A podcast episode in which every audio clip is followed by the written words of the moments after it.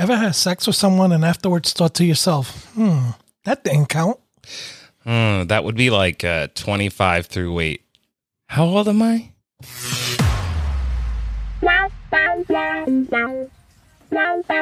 Welcome to Gay Talk 2.0, the ultimate podcast for your dose of dish.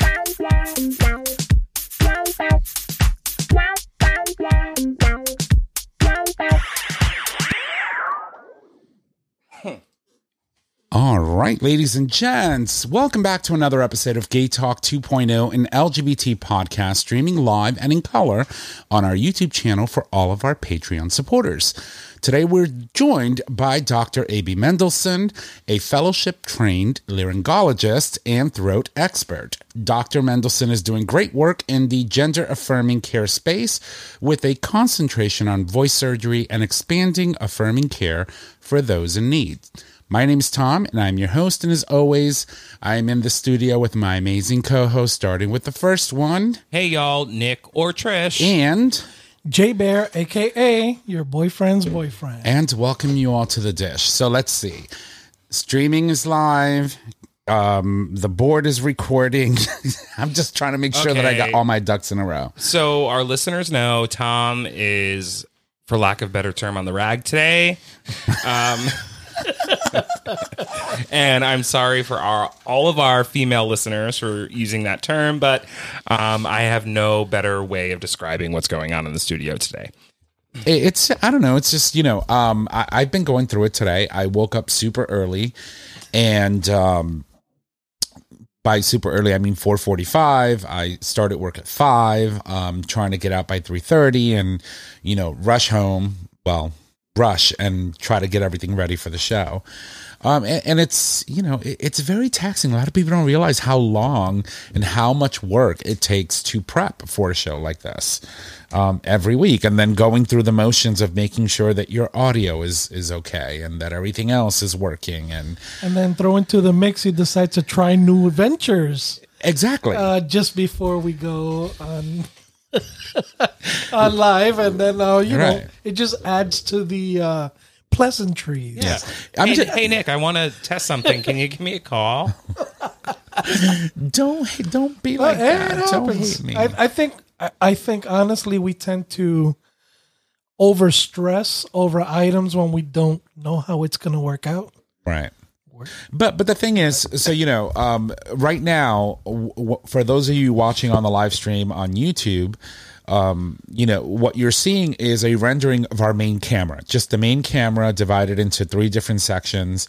But we have three other cameras right in the front here that points to each and every one of us, and I can't use them all simultaneously on on the live stream when we're using the software that allows us to bring in a guest so that you can see the guest, right? You can, but you can't. Right. Because I can say hello, how are you? And you'll see my lips moving and then the hello, how are you five seconds later. And It's kind of like when you call somebody and they're in the car and then you get that echo back and you're like, fuck this shit, I can't handle it. And you hang up and you call them back. Yeah. That's kind of what was going on. exactly. And I, I was just going through So it. I was and- automatically thinking, uh, and I made you myself, Saturday afternoon movie classics. You know, the old um, Kung Fu movies they used to do? Ah, Yeah. And all the, and all, all the English, you know, they, they would be speaking and their mouse is still running and it's like, you killed my brother. And the guy's still. so When they that's- dub the language. yeah, they dub the language, Yeah. and it's like the guy's still speaking. You killed my brother. Yeah,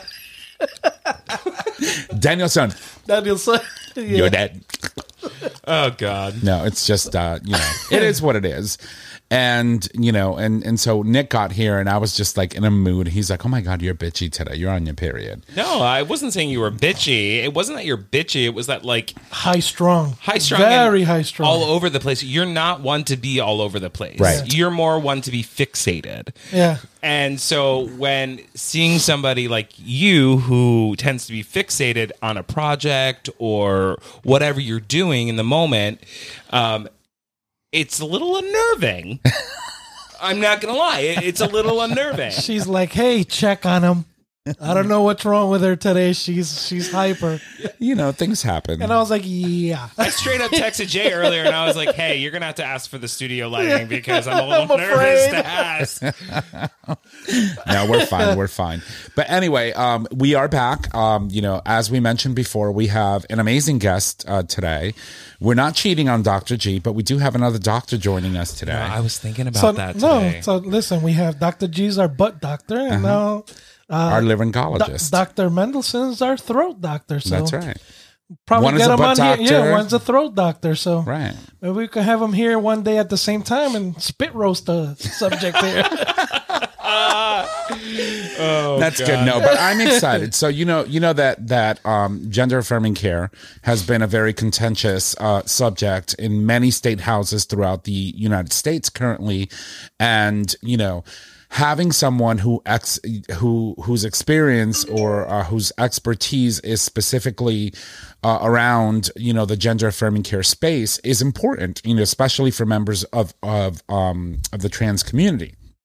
So I am excited to have a conversation with him. Um, you know, so he'll be he'll be he'll join us on the second half of the show. But now that we're here, I'm gonna toss it over to my bitches because I do want to know how y'all doing. Y'all know how I'm doing. I'm high strung and going through it today. But Trish, darling, how are you? I'm fine. You're fine. Yeah, I'm fine. All is well in the land of Oz. Yeah, I um we are sending out our fall appeal at work right now. So I it's a 4000 piece mailing, so I've been stuffing letters like You're kind of wishing somebody stuffed you that way, huh?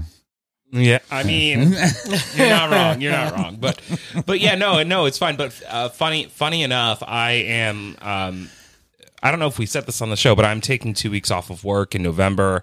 I'm Oh, going away. nice. I cannot wait. I'm going away. I'm going to be with my family, which me, I love them, but like, It's family. yeah, You know, I mean, like, I'm I'm looking for like a vacation. it's like the then there's that leftovers you leave leave in the fridge. After Mm-hmm. a while, you just don't want to eat them anymore. Right. But anyway, so like one of we're going to the first the first week that we're away, I'm going to a resort with my family and turns out that one of my good friends, his partner is going to be at the same resort at the same time, so he's flying in um, on the same day as I am and uh I'm I'm actually really excited.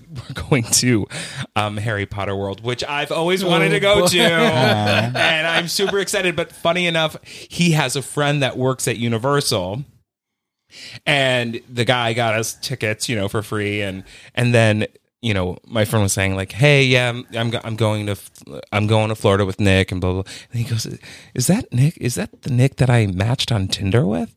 And I'm like, what? Like I don't remember this. What? Yeah. So so and so oh. I'm like, wait, what? And Paul's like, yeah, it was like back in like 2019. And I'm like, I don't fucking I don't remember this person at all. He friended me on Instagram today.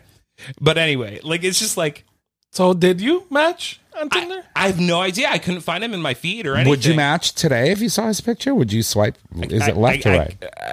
I, I can't say that on air, but I will say that I will take one for the team. Okay. Well, that works.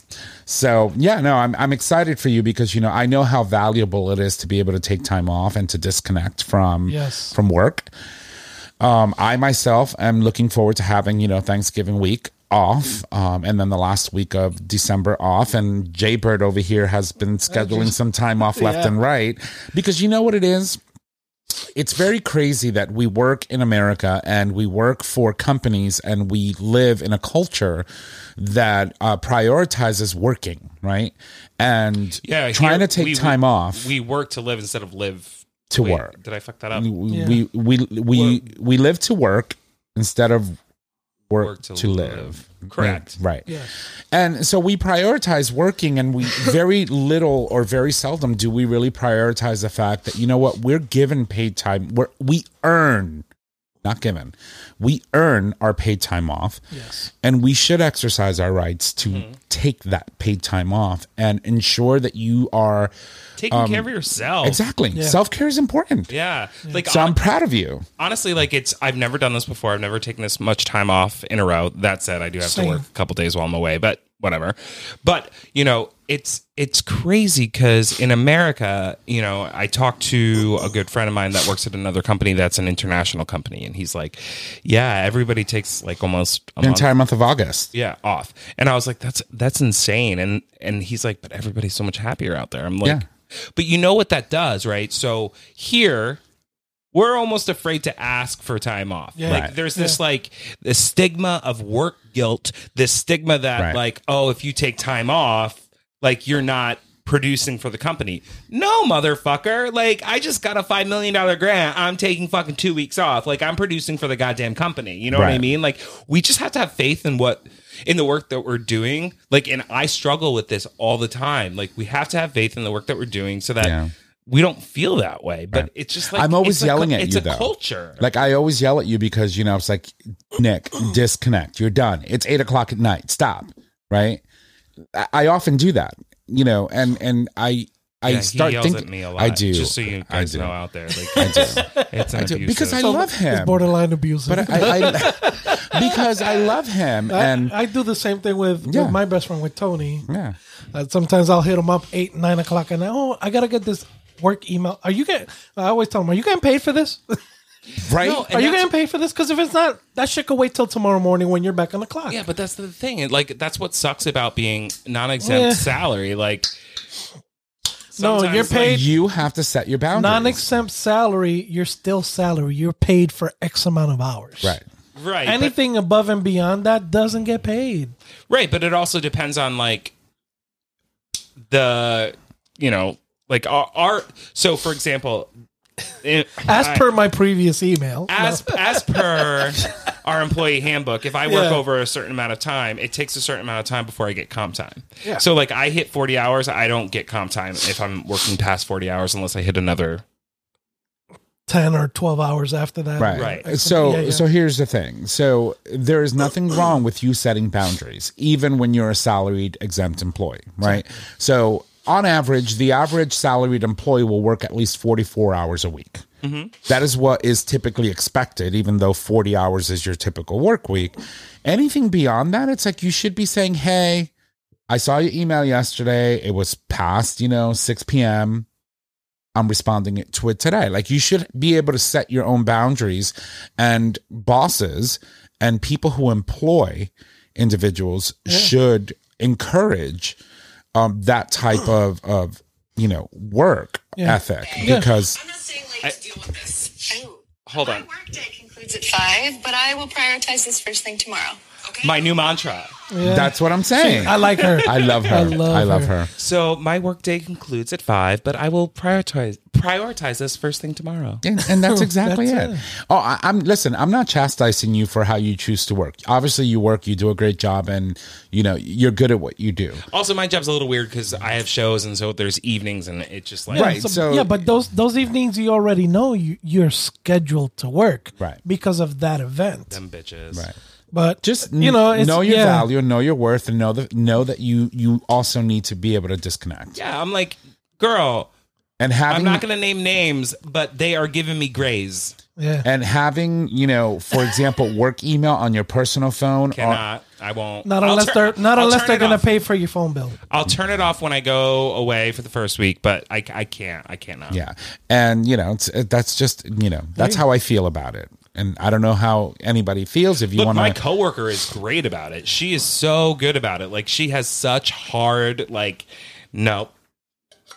She won't even respond to a text, even if it's like a personal thing, until the next day, which is fine. Like I, I'm never ever would ever like and you respect that. Yeah, I respect that, but, like- because she set her boundaries, you should do the same. it's just it's harder when you're at a different when you're at a different Doesn't matter. level and you're it's just different. It doesn't matter. You're not on the uh, clock at So- ten o'clock so- at night. I'm sorry, like I'm like if Frank if I'm not going to say names, but if the CEO were to message you at six o'clock at night and say I need you, it's very important. I would punch in because I would make buku money, and You would then call respond. him. I don't And punch, then I don't get to punch in. and then call him because they should know better, right? Per my contract, you Yeah, call me in after up. hours. That's that's short notice. You know, I, so Oh, yeah, that, I that, at that point for I- us as a union member, yeah, I- that I, that I make that decision as to whether or not I want to accept, right? Um, but no, I wouldn't even respond. I wouldn't. I would call the next day at six o'clock in the morning. Oh my God, is everything okay? Sorry, I was dealing with my booty hole. Uh, are you okay? I was getting my my booty hole plowed. You know, just I'm just saying. Yeah. How is you? anyway, enough of that. But Yeah. yeah. we do clearing live a, out some old pipes. Yeah, we But do anyway. live in a culture of work guilt, and Yeah, I'm yeah. trying to move away from that. And break away from. That, I will help me. you in any which way I can. I will continue to encourage that behavior in you because it is healthy. Yeah, but pay time. Yeah, it's paid time off. You get paid to take your time. So Exactly. take mm-hmm. that. Yeah, I did the same thing. I booked. I'm I'm off like the week of Thanksgiving as well. Mm-hmm. A few days prior to that, so I'll be gone like almost 15 days. My first stint, and then Christmas. between Christmas and and New Year's, I took some time off as well.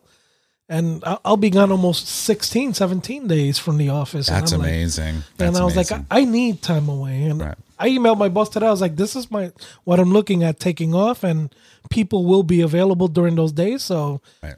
You know, there shouldn't be an issue with coverage. He was like, okay, enjoy your time off. It's so funny because Hey. when I mentioned to like all of the directors at my job, I was like, "Yeah, no, I'm off for two weeks in November." They were like, "What?" Yep. Like it was almost like, "What? Really? How You're taking can you- time off? What? And I'm Yeah. like, "Yeah, no, I'm I'm gone for two weeks. I'll be at that one board meeting, but I mean, that's it." Yeah, no, I um I carried over three vacation days from my previous year. I still have like one and a half days left. I Not this I year. left just in case. I'm case. using them all. yeah. Mm. I'm using them all. I'm adding three more Mondays. Well, I lost. I lost a week. now and yeah. December. I lost a week the year prior, Right. Due to my you know medical whole thing. So, Oh yeah. that- so I lost a week. So this year I'm like, I don't care. I'm mm-hmm. taking it all. I'm Yeah. taking it all. So, so the whether moral so the moral of the story, folks, is to take your PTO. Damn Make sure that you're taking your PTO, your personal time, use your sick time wisely to navigate, you know, any appointments you may have. Um, you know, just use it. Use it. Trust me. It's because you're just a number. They really don't care about you. And when you're gone, they'll replace you with someone else who's more younger and more hungrier and will cast you down And gayer. and gayer. It was so gayer. so funny the other day. I don't know what was said, but um, I had, I had somebody reach out to me about a job, and I was I, like, I'm interested in the job, and then they sent me the job description. They were like, "Yeah, no, if you're interested, please apply." And and I don't know what happened, but my boss said something to me, and I looked at him. I was like, "Look, I got job offers, so you you say, let me know. You want me to go? Let me know. I'll do this. Bye." Bye. I cannot with her. Um, but no, it is healthy. So, you know, just just know that. Know that. And especially, you know, the holiday season is coming. Um, you know, it, it's it's an important time, especially after being too co- cooped up for two fucking years. Doesn't that feel like yesterday? Yes. You know, it, it's sad to think that it's been three years since we officially announced that COVID was a thing, right? In the month of March of 2020, we started shutting things down, and here we are. four. It's 2023 now. I We're know. about to go into four years now. This Oh, okay, upcoming that's right. 2024 That's right. That's right. um it's you know it, it's crazy so you know if and if we if if there was something that we learned with our experience with covid at least in this generation and the people that lived through this pandemic is to not take things for granted because you just never know and um i don't know about you but i learned so much throughout covid of what i didn't need in life right there were so many things that i used to i used to work 7 days a week Yeah. seven days a week. I did that for 14 years, right? Worked my Monday through Friday, worked Friday, Saturday, Sunday at a bar for 14 years. and then the bars shut down. I didn't need the money. Well, uh, lied. I maybe I did need the money, but I didn't miss the money. And so when it was time to reopen those bars, I was like, yeah, no, I'm done. Yeah. Well. I'm done. Yeah. It. w- Um. Paul asked me to cover a shift this weekend, Uh, and um, originally I was going to work on the Sunday, but then somebody else took it, which was I'm like whatever, fine. Right. Like I'll you know I'll celebrity bartend whenever, and then he goes, Celebrity. well, I I guess that would be like um not celebrity, but like A guest bartender. um I don't know. Anyway, so uh, Cameo. A he's cameo. I was like, no, I'm sorry, I've got to show that uh, show that day, so I can't. And then he's like, well, when does the show end? I'm like, well, I should be getting out around like nine nine thirty. He's like, yeah, well, the shit doesn't start till nine. I was like, do you not understand? That's why I quit. Like, I quit because I work all day. I'm not working all night too. Right. Right. So Yeah. so it's important.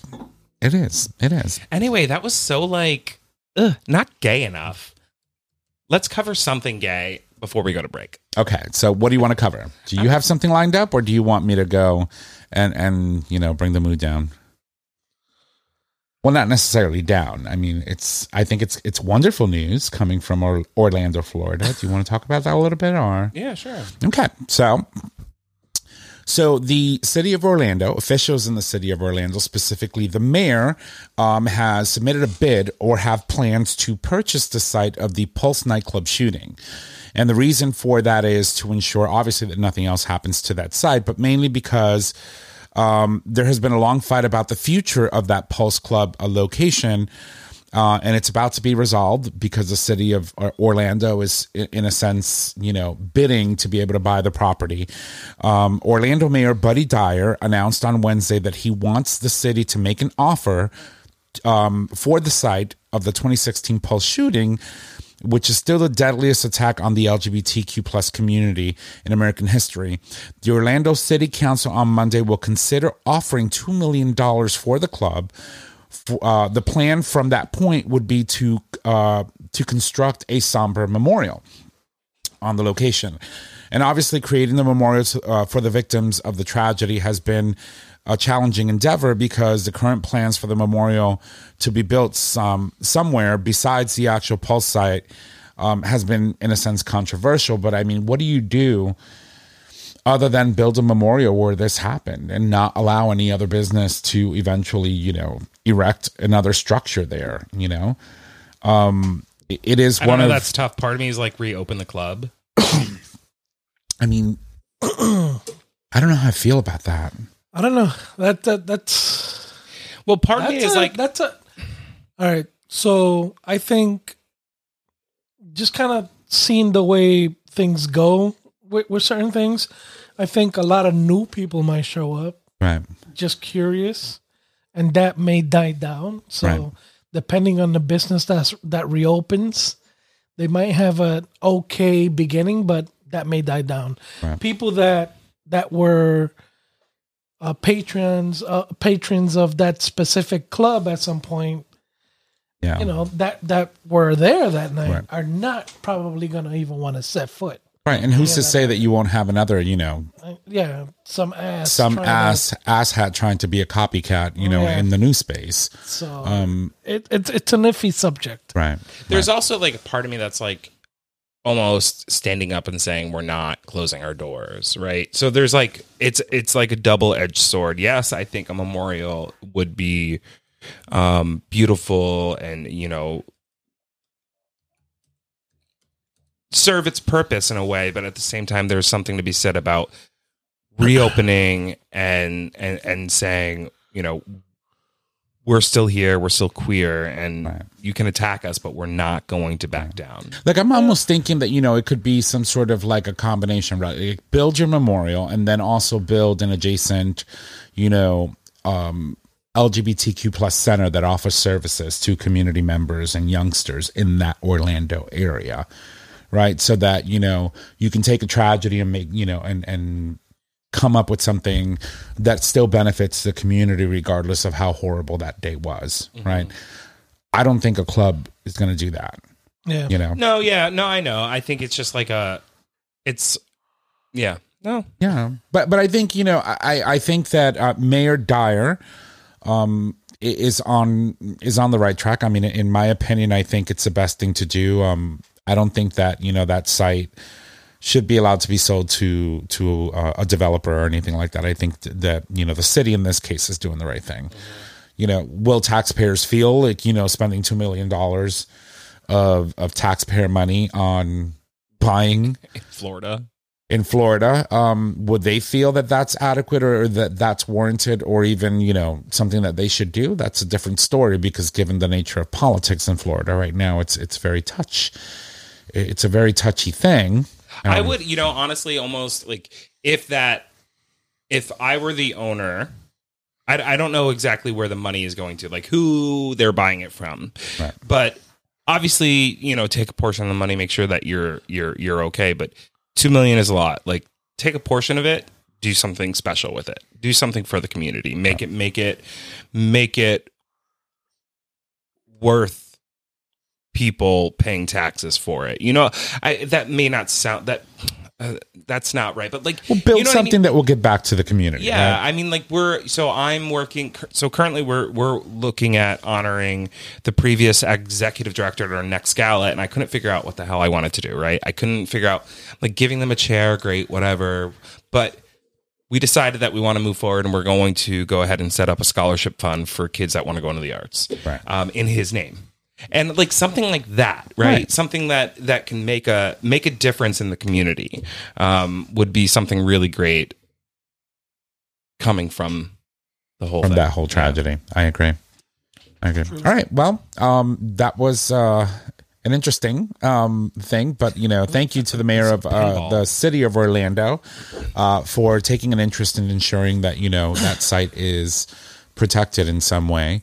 Um, but what we're going to do now is uh, we do have to take a break because we do have our guests coming uh, on the show shortly after. So I am going to, um, you know, just take that break, and uh, we, We, will. are going to take that break. Yes, we will be we'll be right back.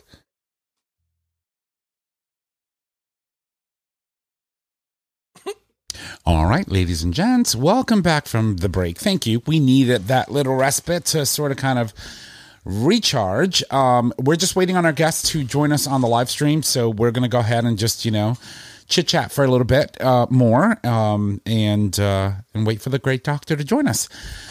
So um, while we do that, can y'all like comprehend the shit show that's going on in the House of Representatives right now? We have no speaker. we still have no speaker. Like you would think Two votes, two names. maybe I should run for speaker. You know me, I love to speak. That's a hard pass. Come on, Nick. Would you support me? no. No? Eh, maybe Jay Bird?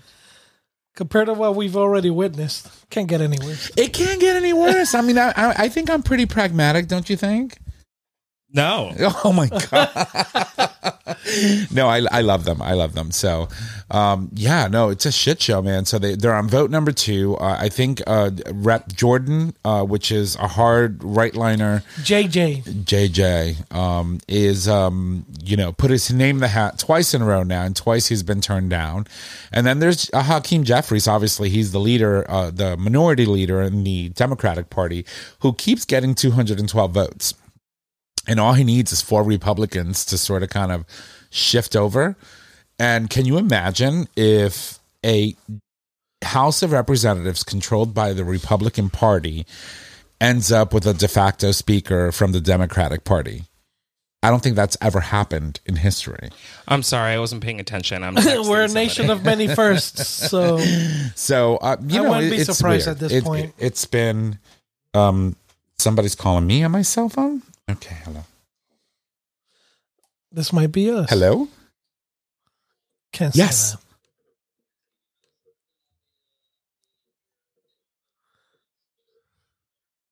Oh, you know what? Let me let me resend you the link. I'm gonna um I'm gonna text it to you to this number right now. Okay. Here we so, go. Here we go. We're gonna add a guest. Okay, let's see. We're gonna copy this link. Oh my god, I love everything about it. Yeah, it- it's this- like it's like a Zoom meeting. Th- this is what Literally, so I had a board meeting this past week, or no, last week, and my coworker sent out a different link than we had created for the meeting. And so I had started the meeting, but no one was joining. And now we're like five minutes in. I'm like, what's going on? And she's like, oh shit. Wrong, wrong link. So I had to start another meeting. Oh my god. it's you know it- it's the it's what happens. You know you you do a live show, things happen, Difficulties and uh, difficulties. But you know what? We're gonna get him the link now, and um, yeah. So hopefully this will work. Let me go into the notes and do that. See, this is what happens when you do a live show, people. It's you just never know how things are just gonna end up. So I'm gonna copy the link. and just say Google Chrome. And then I'm going to go ahead and message this phone number and this whole paste it. process is almost as, as difficult as laryngologist. We spent what five ten minutes just making sure we pronounced it correctly. laryngologist. Right, right. You know, you and I think the issue with us is because we're bilingual. I don't know about you, but I still think in Spanish a lot of the times, even though I I have been mean, speaking English for is, years. right. I'm starting to think in Spanish. Let's be honest. Mija. That Halloween costume that I sent you guys. Yeah. I would do it. Muerte de con, con what did it? What was it? Muerte de concleta. Chancleta. Chancleta. Yeah. yeah. Oh, the, the one with the with the, The with the sticking out the head. with the flip flop. Oh my god, that's amazing.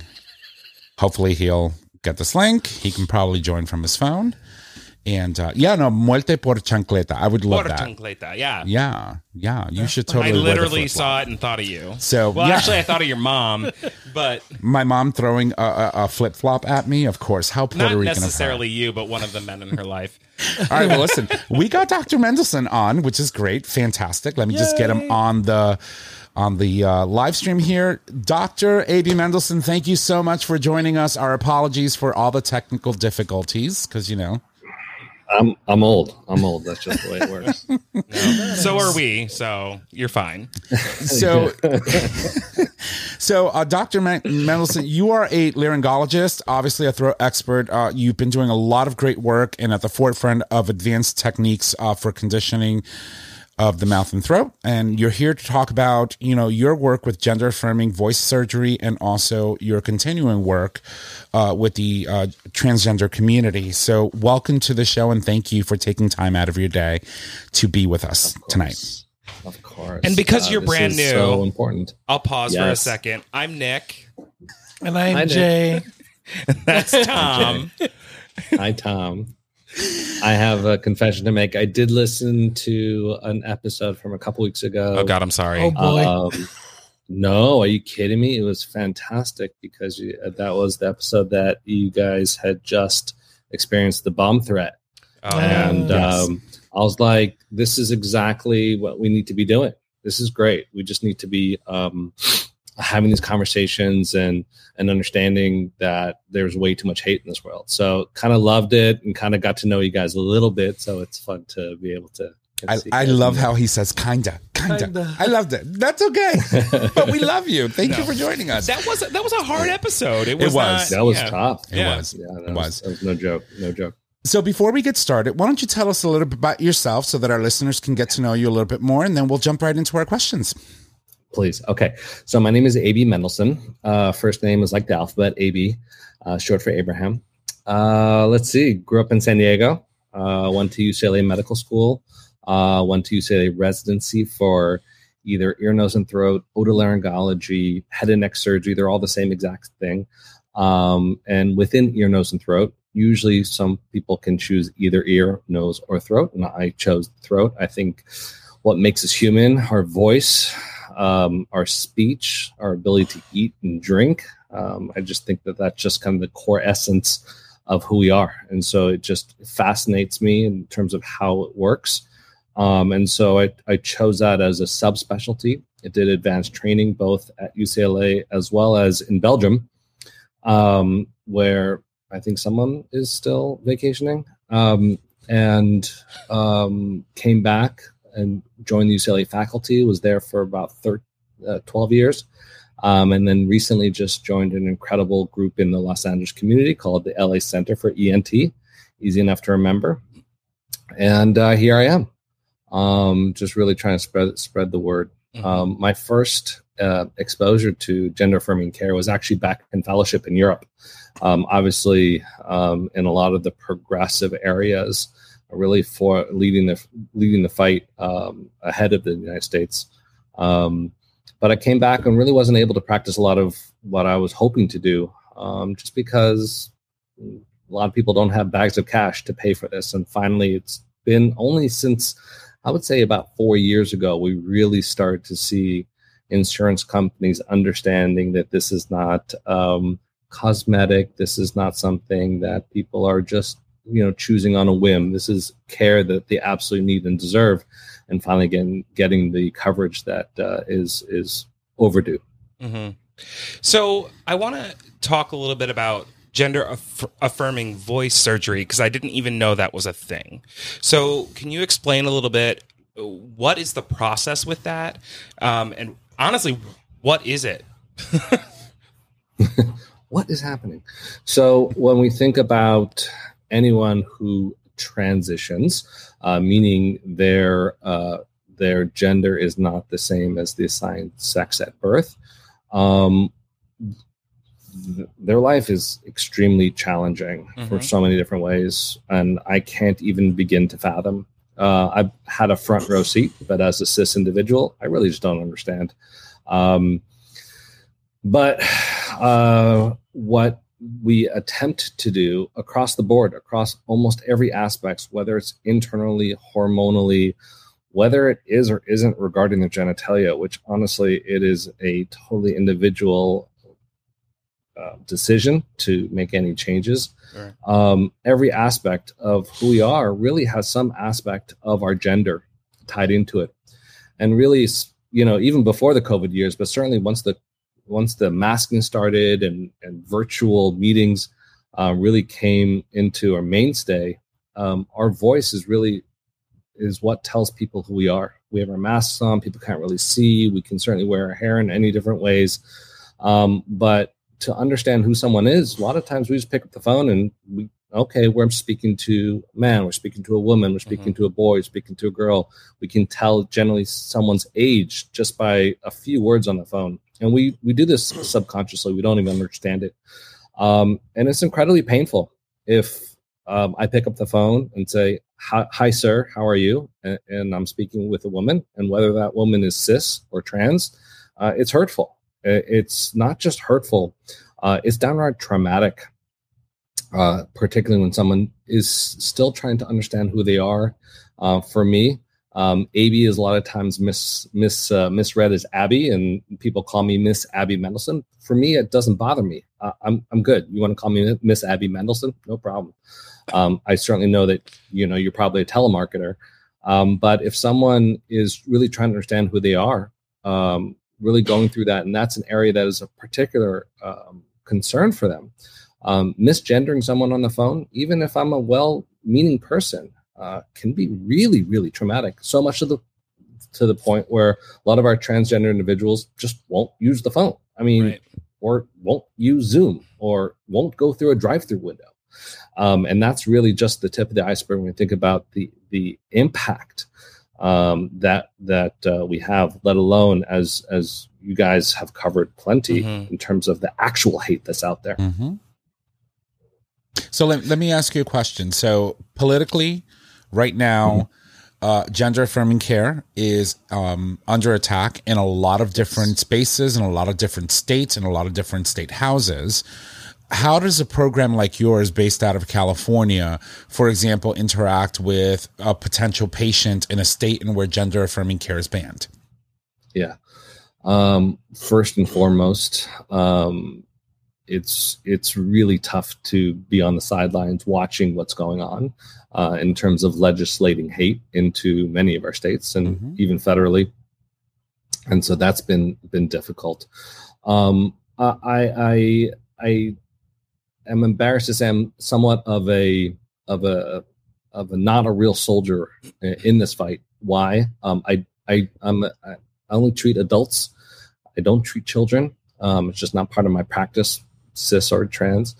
Um, and I don't perform surgeries that could be uh, misconstrued as what people uh, incorrectly call you know disfiguring or, or, or, sterilization all these these these trigger words that that people are using in the media um, so what i do in my trach shave patients my vocal uh, feminization patients. Um, these are considered, I would say, somewhat on the out outer aspects in terms of uh, what's really going on in the meat and potatoes when we think about you know we you have these really hateful people saying you know death penalty for anybody who sterilizes a child that sort of thing.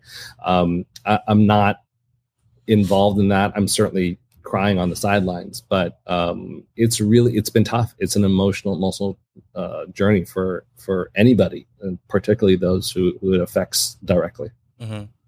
so you know thinking about your journey in general um, first i would say that i you are on the front lines and i think that the work that you do is more than you know what you assume it is. I think people and i know individuals currently that are going through their transition and their surgeries and the struggles that they're going through like a service like this for them would be life changing mm-hmm. you know yeah. it would change yeah. their world so all that said right how how did you find yourself on this journey where you are now looking at actually helping somebody adjust the way they speak? Um, so philosophically, and then we can talk about like how it actually happens. But philosophically, for me, um, I'm a Jewish individual. Uh, I also happen to be cis and straight it's really weird. So I was like, "Well, why are you even?" Oh wait, he's with... straight. Hold on, and yeah, sorry. Is that do we have to go? I'm joking. I'm is joking. that it? Is that the end of the conversation? no, not at all. Not. not at all. You know? like, oh, not at all. Wow, that's weird. all are all um, are welcome here. There, I appreciate that. um, you know, so for me, um, I was first. Um, again, I'm here. I'm a doctor. Anybody can help. Why re- really this is an area which again i'm trying to get the word out and this is an area of particular importance to me because for me i get to operate on hate and i i've been a victim of hate for for mm-hmm. who i am and what i believe in and right. how i practice my life and if i can help one individual avoid that or protect them in any way um, it's a privilege uh, certainly it's my job it's my duty as a physician to do that.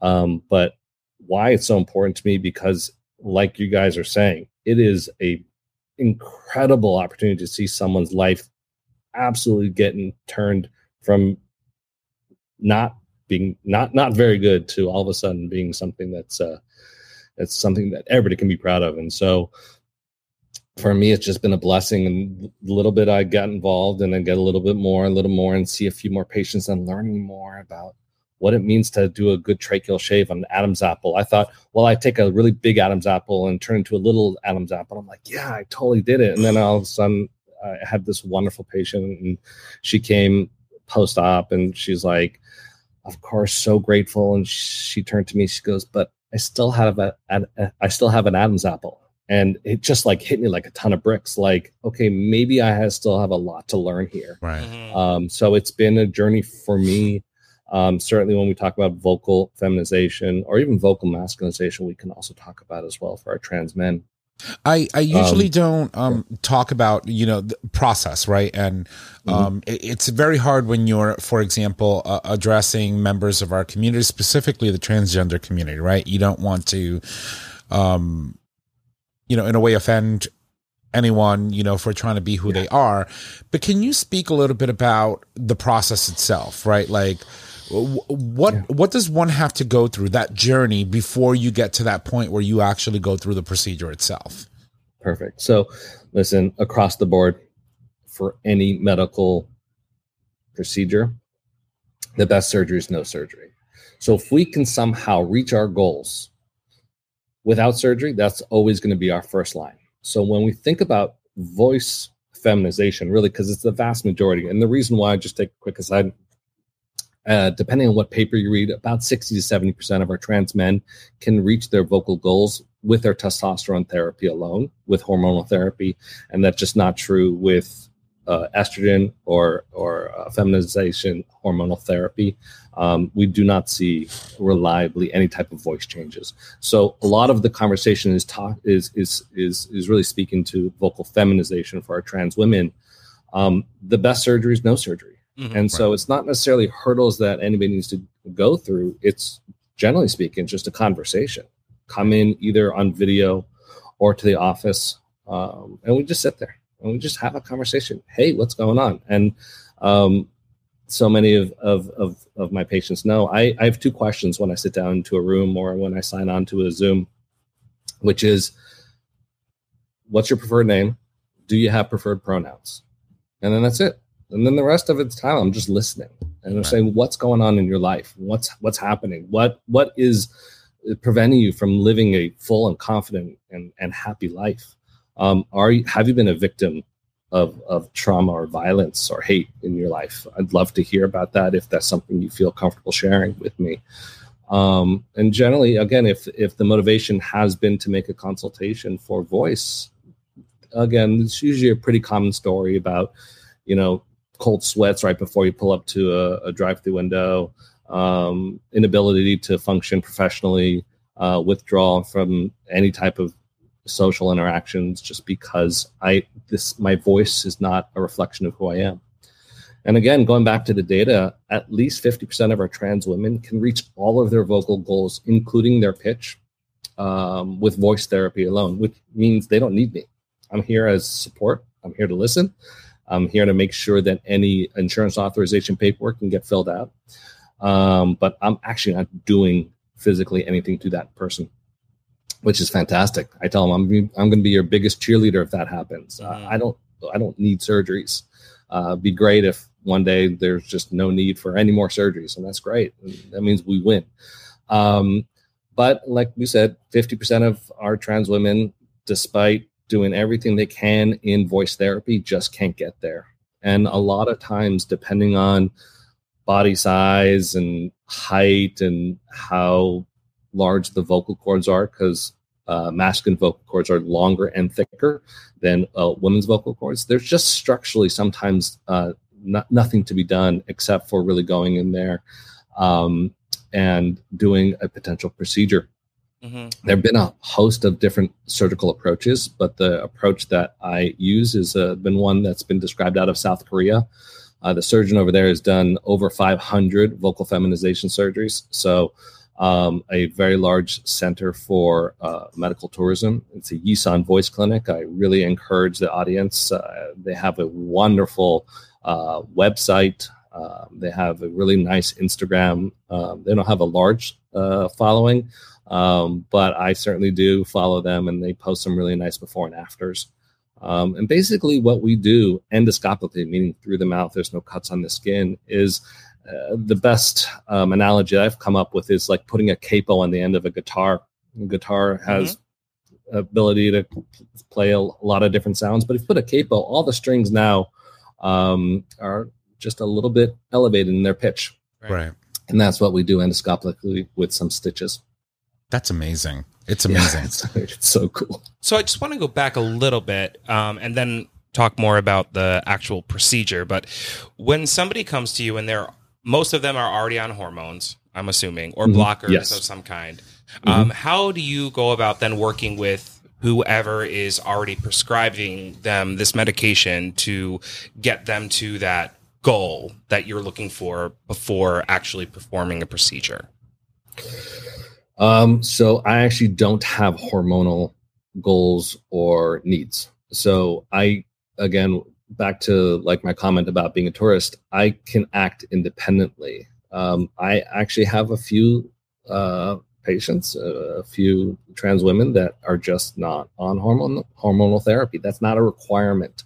Um, we cannot um, expect that they'll get any benefit from a vocal improvement from hormonal therapy. That's different than our trans men. If if I had an opportunity to meet um, uh, perhaps a recently transitioned um, man um, who was not on testosterone therapy, I would uh, first make that referral and, and, get them hooked up with a, either an endocrinologist or um, a family practitioner who specializes in gender affirming care to make sure that they started safely on testosterone therapy. So, uh, from a hormonal standpoint, it's I always like to know what they're on, obviously, just to get a good understanding um, when I first started learning about gender affirming care, there's like a cookbook approach. It was like, okay, first you're gonna go on hormones, and then you're gonna get top surgery, and then you're gonna bottom surgery, and then you're gonna do this, and then you're gonna facial fem, and then lastly you do voice therapy, and you go through and check that list. And it's just not the way that the world works. I mean, Right. every individual has something different. And so it's just really for us, the medical community, say, okay, here's everything that's available to you, and let's understand the risks and benefits, and and what are you ready to do, and understand that these are not expiring offers, and this is not like oh, hurry up or you know you won't get the surgery. And I've heard some crazy, crazy stories, um, really from my patients in from from other experiences, and it's just uh, it's it's unfortunate, and and and it, it would be uh, be funny if it wasn't so sad. So, uh, given given the specialization um, in in gender affirming care, um, do you or other doctors um, within your practice are part of any like you know consortium or organization of doctors um, that offer um, a variety of services? Is there like you know like hey go to Yeah. this website and you're going to see all of the doctors that we work with to sort of kind of give you a well rounded um, you know service um, in a sense for you to be able to to find what I, you need. I know what you're asking. Um, one day will be where you, what what what you're what you're describing in terms of really saying, okay, here's all of the resources that are available to you, specifically for my patients who are out of state.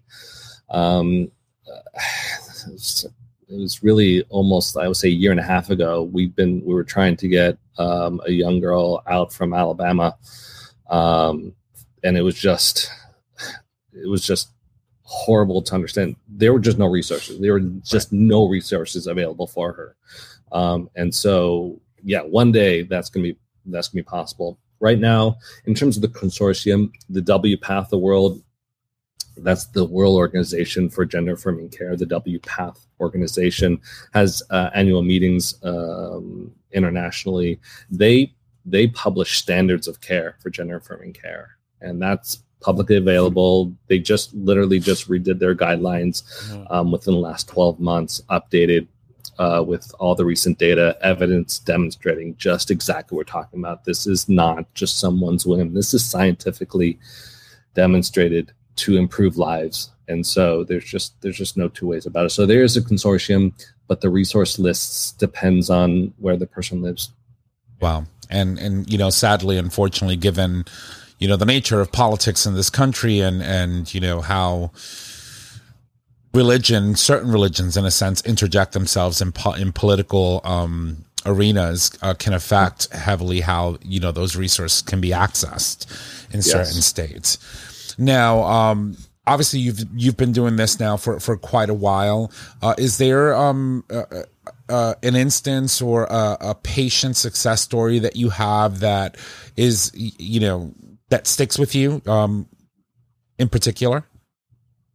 Um, I can think of a few who really, um, um, we really were able to get like that teary moment where, um, again, either after vocal surgery or tracheal shave, I literally call in the staff not to point and jab, but so we can all like almost hug and just celebrate this victory together. Um, we've done that several times, and sometimes it's just like so impactful. Like everybody's like, okay, I, I'm taking the rest of the day off. We're, we're all going, we're all going out. Um, um, but I would say the one experience that really kind of shines, and again, unfortunately, it's built on tragedy, but this was actually just before the surgery, um, and we're positioning and making sure everything's padded, and there were just like these horrible lines of scar right across the wrist, and and you know, doesn't take a genius to figure out what those were, and it was just it was just so um, I don't know, it was like a, just a ton of ton of bricks falling my head in terms of different emotions that we're going through. But overall, it just it was so empowering to me to know just how much good we're doing. And if it's and if that was just the only person that we were, and that was for a vocal feminization surgery, and if that's the only thing that that person needed, and I could somehow turn that around from from their suicide attempts to living a full and happy life, and you know, just retire and call it a day, and, and we're good. But obviously, we're not ready to stop just yet. Oh my god, he's making me emotional. he gets emotional very quickly. Uh, well, that first and foremost, you, you know, you very well know, knowing that you're working directly with members of our community, um, and you know, it's specifically a subgroup of our community, the transgender community. You know how prevalent, um, you know, attempts at suicide and actually successful people that, that have actually been successful in taking their lives because of the hurdles and because of the the walls that society builds in not a wanting to allow them to just be who they want to be. And it's only getting worse with Right. this political climate right now. Um, y- Oh, yeah. you know, it, it's it's always good to to be able to to feel that you know you make a change in in someone's life um, that could potentially be life changing. You know, as we say. Um, it's not an easy thing because you know even outside of just the trans community, even in the in the rest of our subgroups, you know, you, you have people, for example, that live in states where they make it impossible for you to even just exist. Yeah. Oh, and, yeah. and and what is your message as as an individual who's office offering services to to a specific subset subset of our community to those individuals that are that are going through challenges right now? Wow.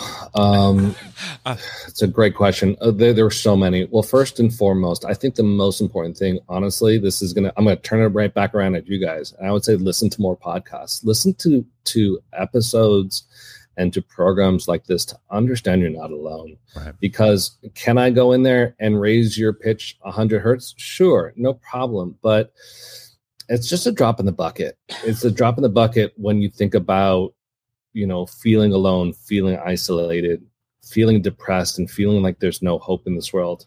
But understanding that there's unfortunately always going to be challenges, and certainly a lot of these problems are not going to be fixed in our generation. I hope they do, but I honestly don't think it's gonna it's gonna be anytime soon that they're really fixed. You know, we'll make we'll make strides, we'll make improvements, uh, but we're not going to fix them just quite yet.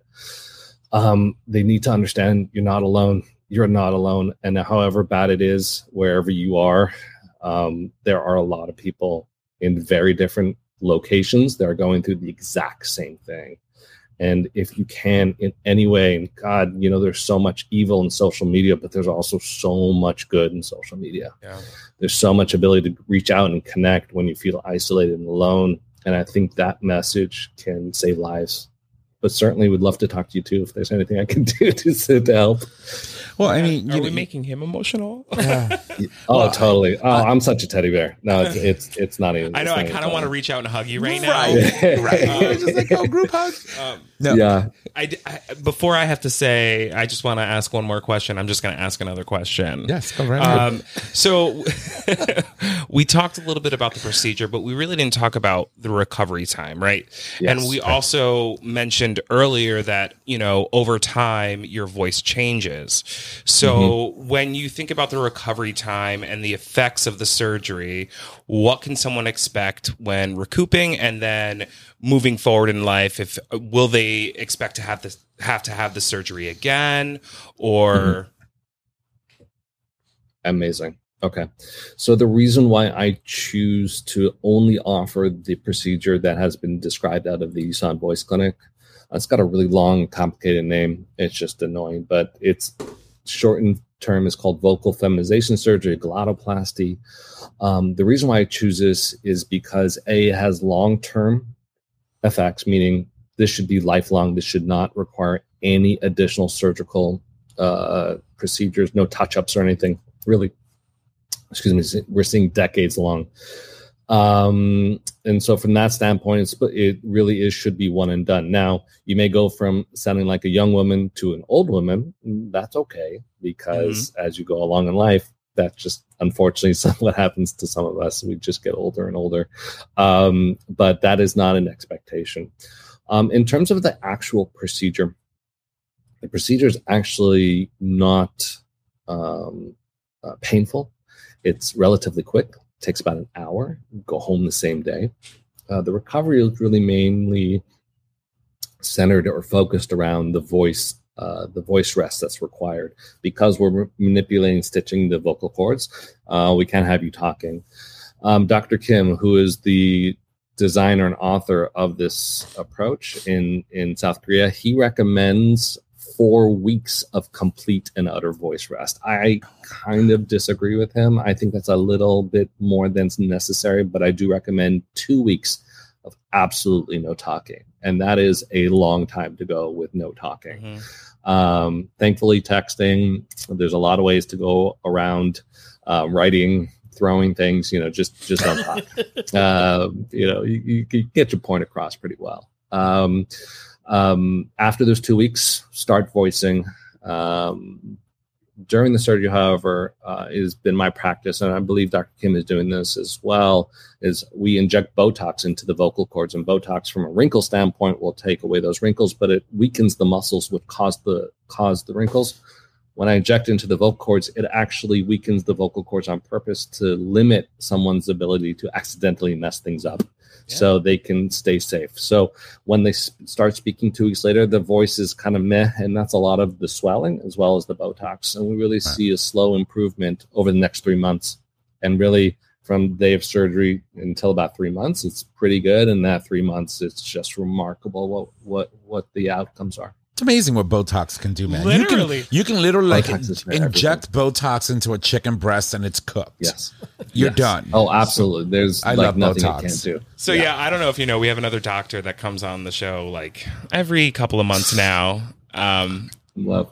I love Dr. G, but we we always talk about putting Botox in our butts. So Yeah. He's a proctologist. We call him our butt whisperer. So he talks don't see why about not. it, it's it's it's insane. It's insane.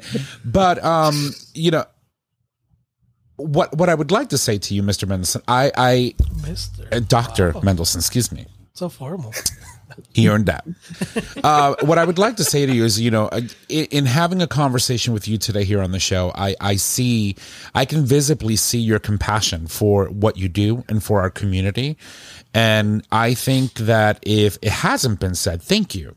Thank you for taking the time to, as a cisgender male who's straight, uh, taking the time to learn about one of the most vulnerable uh, subsections of our community and for offering a service and educating yourself and and being a human.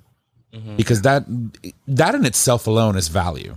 It- it's valuable. It's gold because you know you may not be able to provide all of these services that you obviously specialize in but being human is free.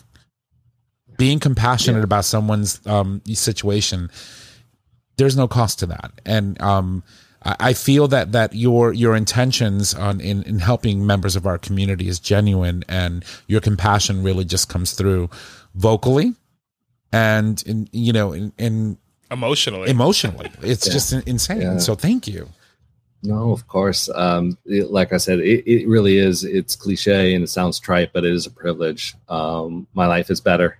Uh, my kids brag about it all the time. What I get to do. Um, um, it's just something real special. We did uh, again. We did a trach shave this afternoon in a surgery center that had never seen gender affirming care, and so not only did we help our trans individual who had a stellar tracheal shave, but um, every single person who worked there, whether it was our front desk folks, um, whether it was the nurses, whether it was the anesthesiologist, everybody left today just a little bit better, and it was it was so cool. that's amazing and i think Yeah. we're going to leave today's episode just a little bit better I'll keep going if you want me to, or you can cut me off because I I have other things I want to ask him. But well go for it. Oh yeah. Okay, Oh, okay, yeah. fine. I'll ask two more things. Oh, I'm so bad. There's All a reason so- I don't talk much during interviews sometimes. Because you, Yeah, as you can it's- tell, it's so Trish bad. has all the good questions. not all the I time. try. So So gotta what, throw things. Get some tennis balls and start. yeah, Yeah. tossing them out. toss it at the wall, see if it sticks. hit her with the um, cup. so No, one of my questions was about that Adam, the Adam's apple, and shaving it, and Yes. like, I, I, that's got to be extremely painful, and like I don't know, it's like that. The thought of that scares me. Like, Yeah. what is that process like? Yeah, so it doesn't feel good. It for sure is a, of the two feminizing surgeries that I offer uh, between the voice and the Adam's apple. It is the most, the more intense recovery in terms of the pain.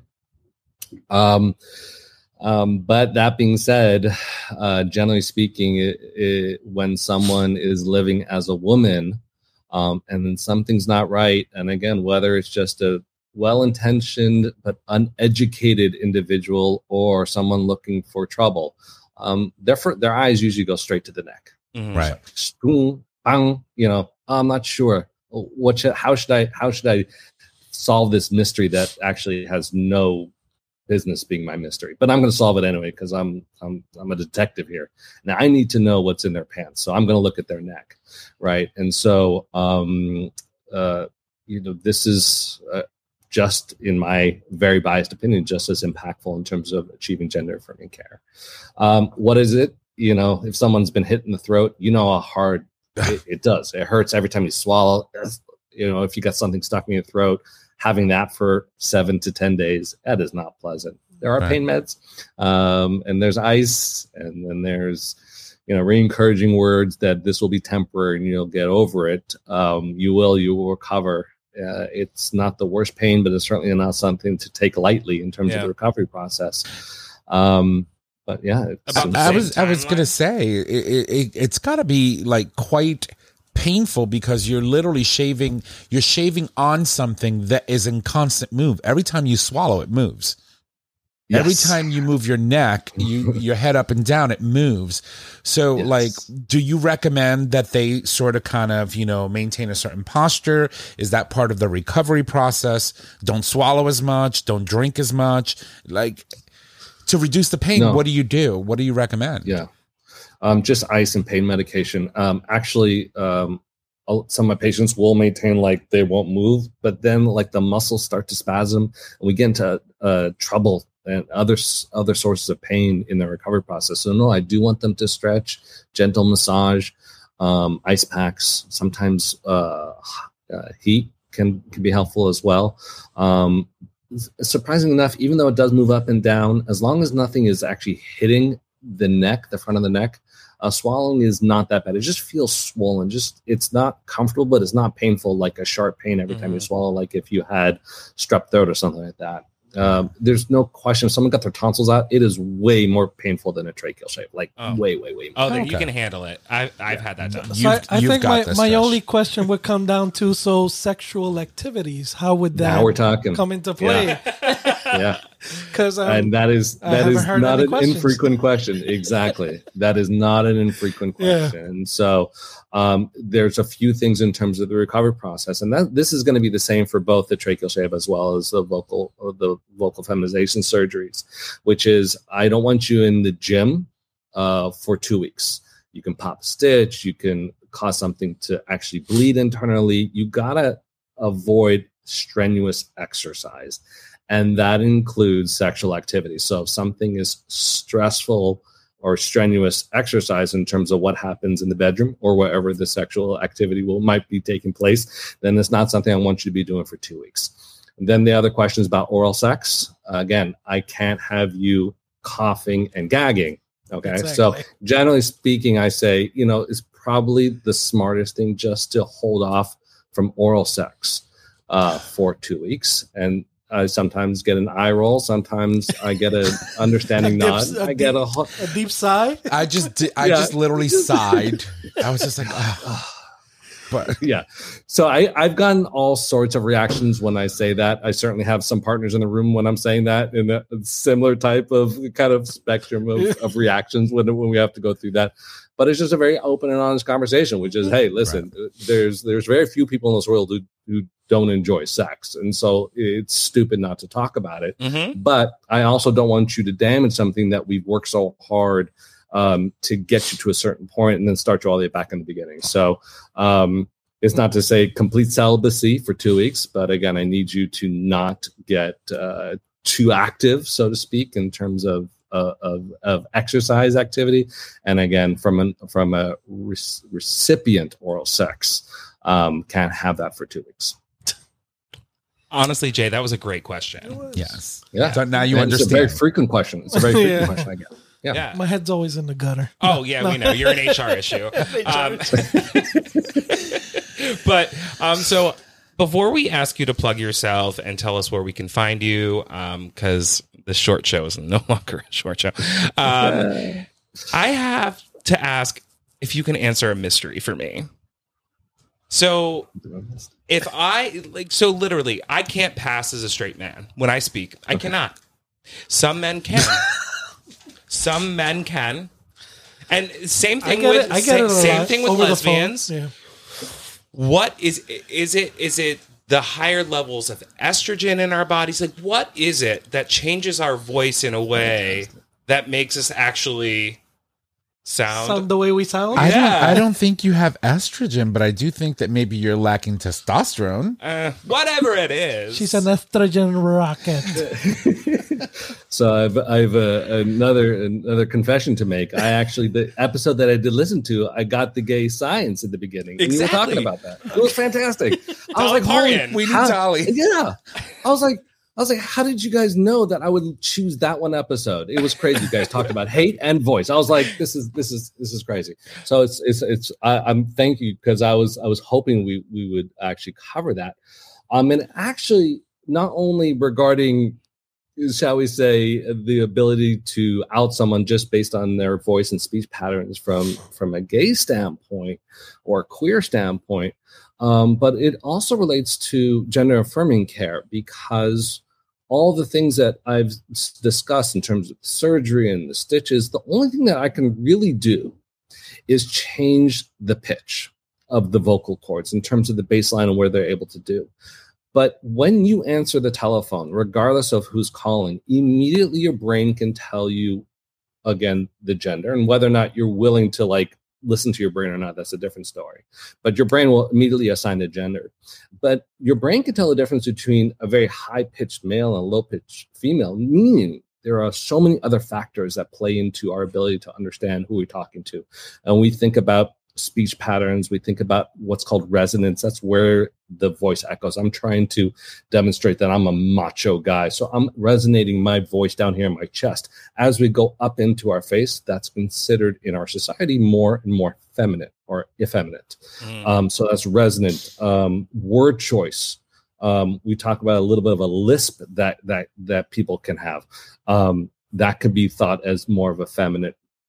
So there's so many. It's so complex, which is why way back when we first got a chance to start talking, we talked about voice therapy, and voice therapy really covers all these other aspects. And so if this is something that you're say, I would like to be able to be incognito let's say um, i would like to be somewhat of a mystery and we can figure out what what i am instead of let's say being openly um, um, uh, identified as as someone who is gay um, that's more in the voice therapy standpoint in all those aspects there is a clear and scientific um, delineation between the word choices or really even where men and women will stress certain vowels in certain words. Um, it's wild, wild in terms of the complexity. And so the question is, when does it stop uh, becoming a gender thing? When does it stop becoming a sexuality thing? And it, there probably is just no line, and it's probably somewhere in the middle. And we've all just mimicked what we think that we should sound like.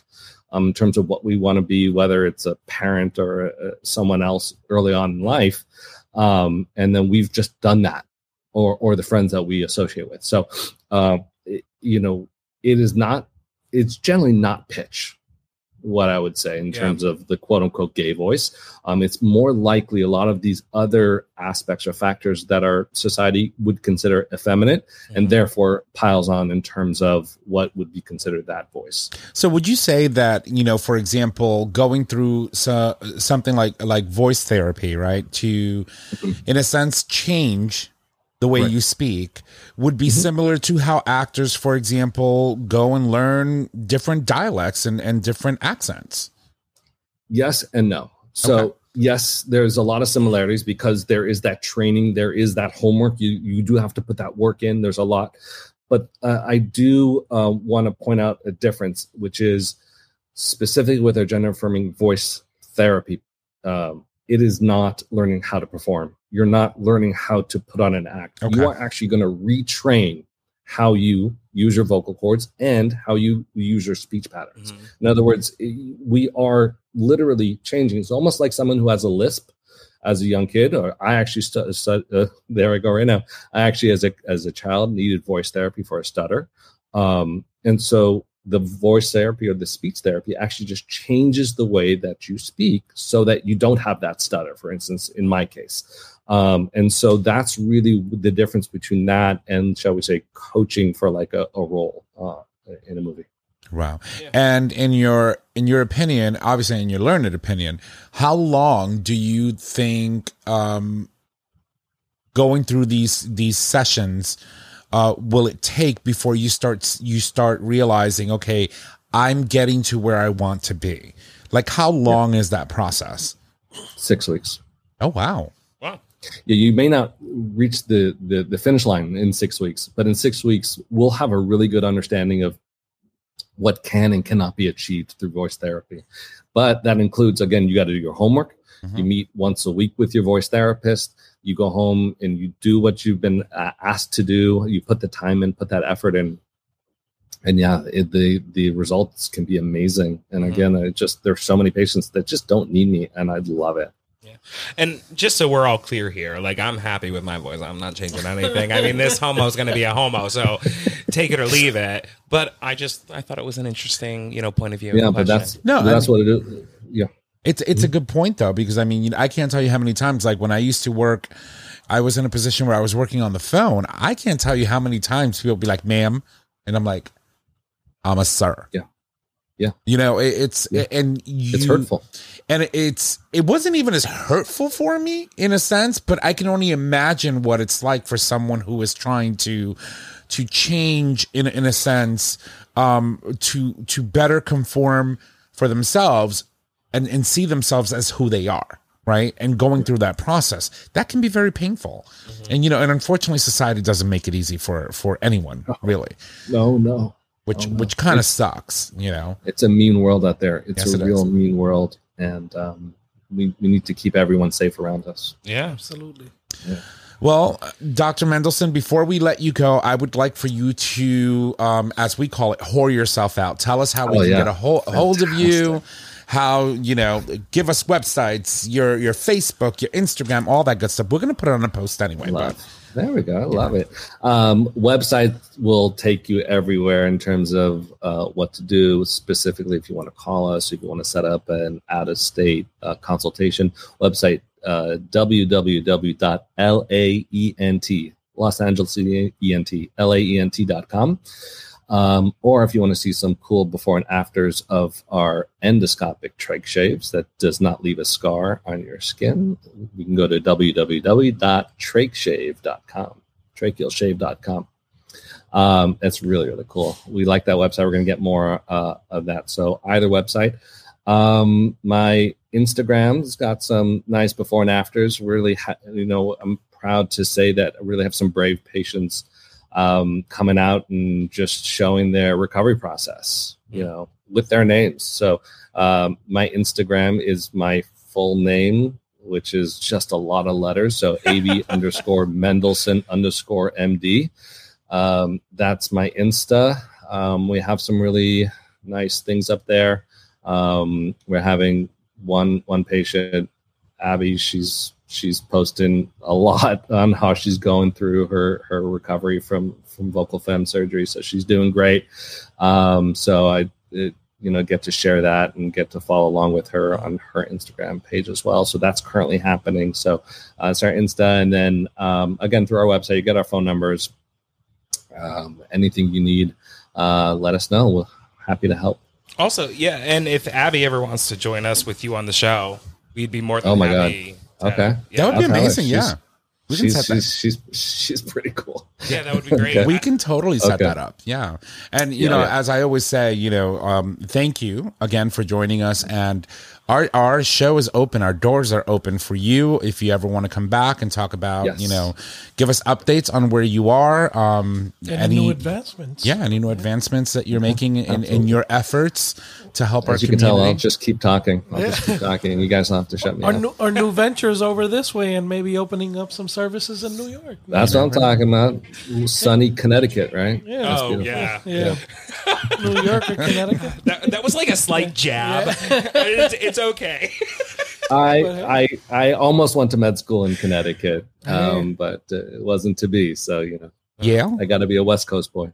yale Would it, would it have been Yale? We probably would have met. Literally, we we work at a gay bar that's great. like a block away from like the Yale campus. So you know, we Yeah. we, are I- constantly. I, may have may have just stopped. I remember going uh, after the interview, uh, stopping at uh, stopping at a bar. Uh, maybe it was yours. You I never good time. know. You never know. More than welcome. well, Dr. Mendelsohn, once again, thank you Oh, so much great. for for your hard work, for your great work um, with our community, for your experience, and for taking time out of your day for to join us on today's show. My pleasure. Thank you guys. Thank you. Bye. Bye. Well, ladies and gents, A.B. Mendelsohn, Dr. A.B. Mendelsohn. Make sure that um, you know, you check out tonight's um episode. We're gonna get all of the socials and all that stuff and certainly get that on uh, tonight's post for you guys. But thank you, thank you, thank you for um That's awesome for him work. I mean, in. I know, like and it's and it's tough to find doctors that are concentrating on the LGBT community, and I think that in itself speaks volumes. to be honest, awesome. I was a little shocked when he said he was straight. And then when I said what I said, I was like, oh God, I hope. I was joking. I was No, you're not. Um, but here's what I will tell you. You- Obviously, Awesome. before we started recording today, I was in a state of like, oh, yeah. Well, It- we I- can see you. I think uh, his voice like calmed yeah. you down a it bit. calmed me the fuck down. I was like, yo, I mean, this it- it's it's inter- it's very weird the power of of speech and someone's demeanor. Yeah, because I come in such a- hot. So I'll tell you right now, if he were a a um how would I say um One of those like uh, doctors, you know, you your your um therapist. therapist. no no no no no no uh, if he were like oh my god your main doctor what do you call them Uh, General general doctor? practitioner. yeah I don't know Okay, like what do you call Your general practitioner. Right. If he was a general practitioner, right, that would be my doctor. Because I swear to God, we'd never get anything done in that Oh. office. We would be laughing our butts off. You know your doctor listens to this show, right? No, don't get me wrong. I love my doctor. I love my doctor, But, but, Tommy I feels he feels comfortable speaking with him. I feel comfortable at with my current Yeah. doctor, with my No, current, but I'm you saying know, that with the conversation we had today. Yeah, he's- no, it- yeah, he, he's very like, uh, keep talking. relaxed and very um, Right. Yeah, You easy know, to talk to. Easy and- to talk to. Definitely. and most importantly, you know, he's not even part of our community and he's making an effort in life as a human to to service members of our community and give them life-changing experiences, which is a great. Yeah, it's funny when you know. I, I, it's funny is not the right you know phrase, but it takes a marginalized community to care for other marginalized communities. Right. Like there are certain individuals that if they've never been affected by hate or discrimination or or not having the same rights as one uh, as as someone else, it, they just don't get it. Right. You know. and I thought about it, you know, like when he said, you know, I, I, I'm Jewish and, and I thought about bringing up the, the, oh this my whole god, it went through my head too, but that would have been. and I was like, no, I'm not going to do it because that's that's going to be something, you know. And I understand, you know, right now anti-Semitism is at um, it's at a point where it's scary, um, you know, and for for a person to be so selfless to help another community that's equally marginalized, or you know, it's just incredible. So I'm excited. Thank you for booking him. We need to get him back on the show, and if he can come back on, Jay, you, you heard know. that right? It was a thank you. it was a thank you. it was a thank you, and bitch. Do it again. Yeah, just wow. just don't give me like five guests in a row because you know all of this. You have two. the anxiety level. Unless Dr. Mendelsohn comes and sits here with us and calms me the fuck down. Once in a blue moon. Okay. okay. I love you. All All right. Well, anyway, we're going to wrap things up. So I'm going to toss it over to you because it's your turn. So there you go. All right, everybody. Thank you. Here's Mama Kim's minute. Number one, Navy awards heroism heroism medal to the man who helped stop the Club Q shooter. Number two, Ron DeSantis humiliated as appeals court rules against his tra- dr- blah, drag ban. Yes. Number three, 25 years ago, Matthew Shepard's death changed how we see anti-LGBTQ plus violence. Alrighty, and on this gay and day in, in I mean, I could barely speak, you so can good barely luck. speak. This is going to be even harder. I can't even say the title. On this day in gay history. Wow. Magua? Ma- Mwanga the second, I guess, of Buganda ascended to the throne. Yes. So in in 1884, in what we now call Uganda, Mwanga is the 31st Kabaka or king of Buganda, now known as Uganda, and keeps a harem of young boys along with his 16 wives. He resists Christianity. I can't coming- even get one. coming to Buganda. so the missionaries work on converting the harem boys.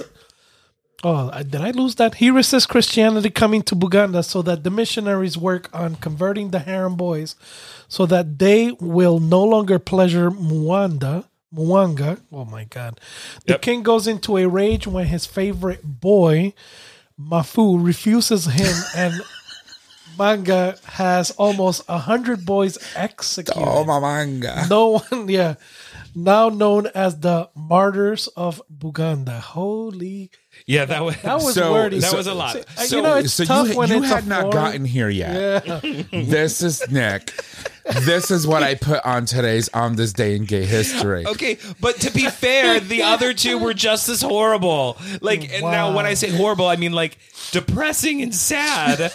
And so I was just like, this So is- depressing, sad, and then hard to to hard to pronounce They were- words on top of it. yes, they were all they were all from um, uh, South American, not South American, um, African American country, not African American.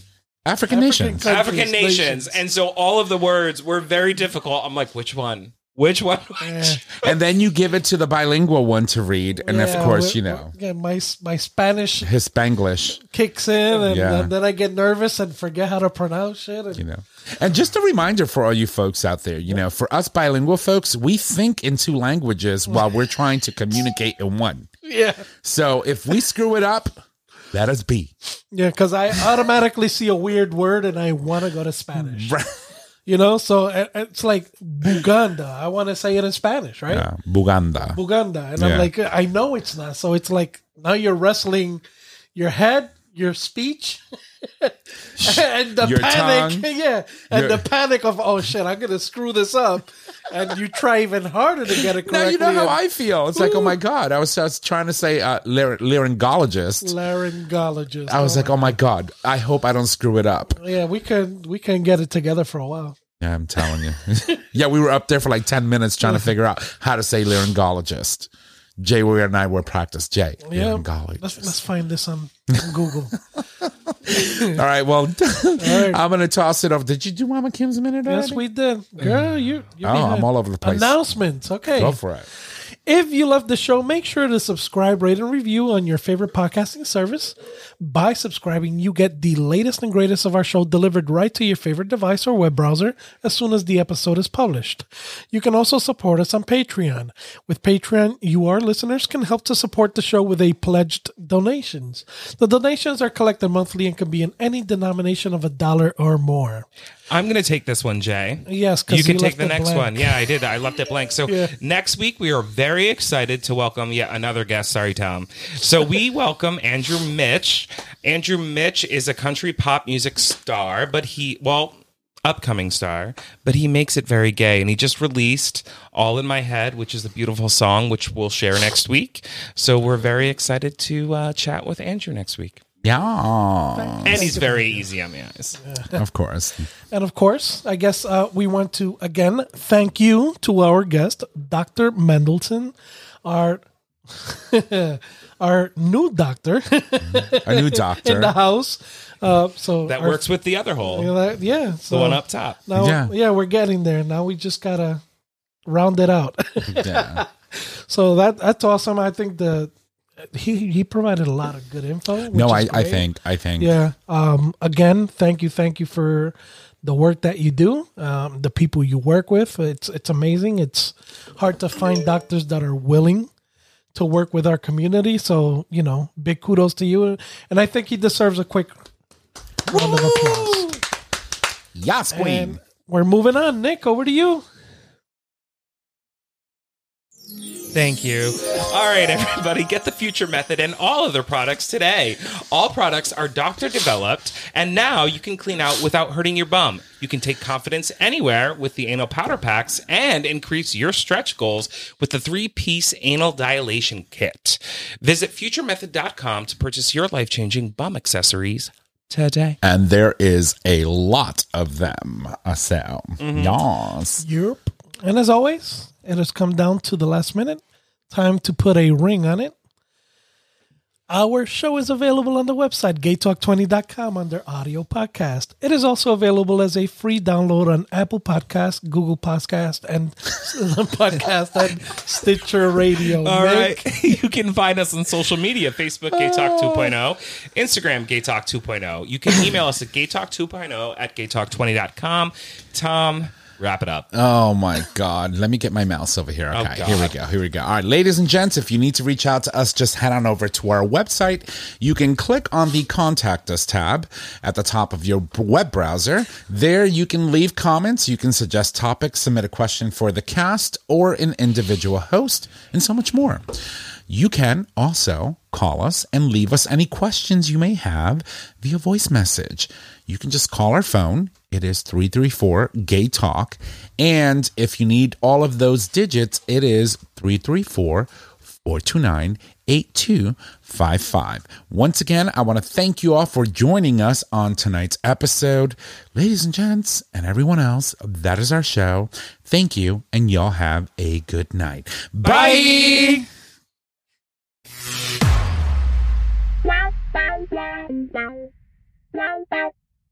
Thank you for listening to this episode of GayTalk 2.0. Tune in next time for more dish.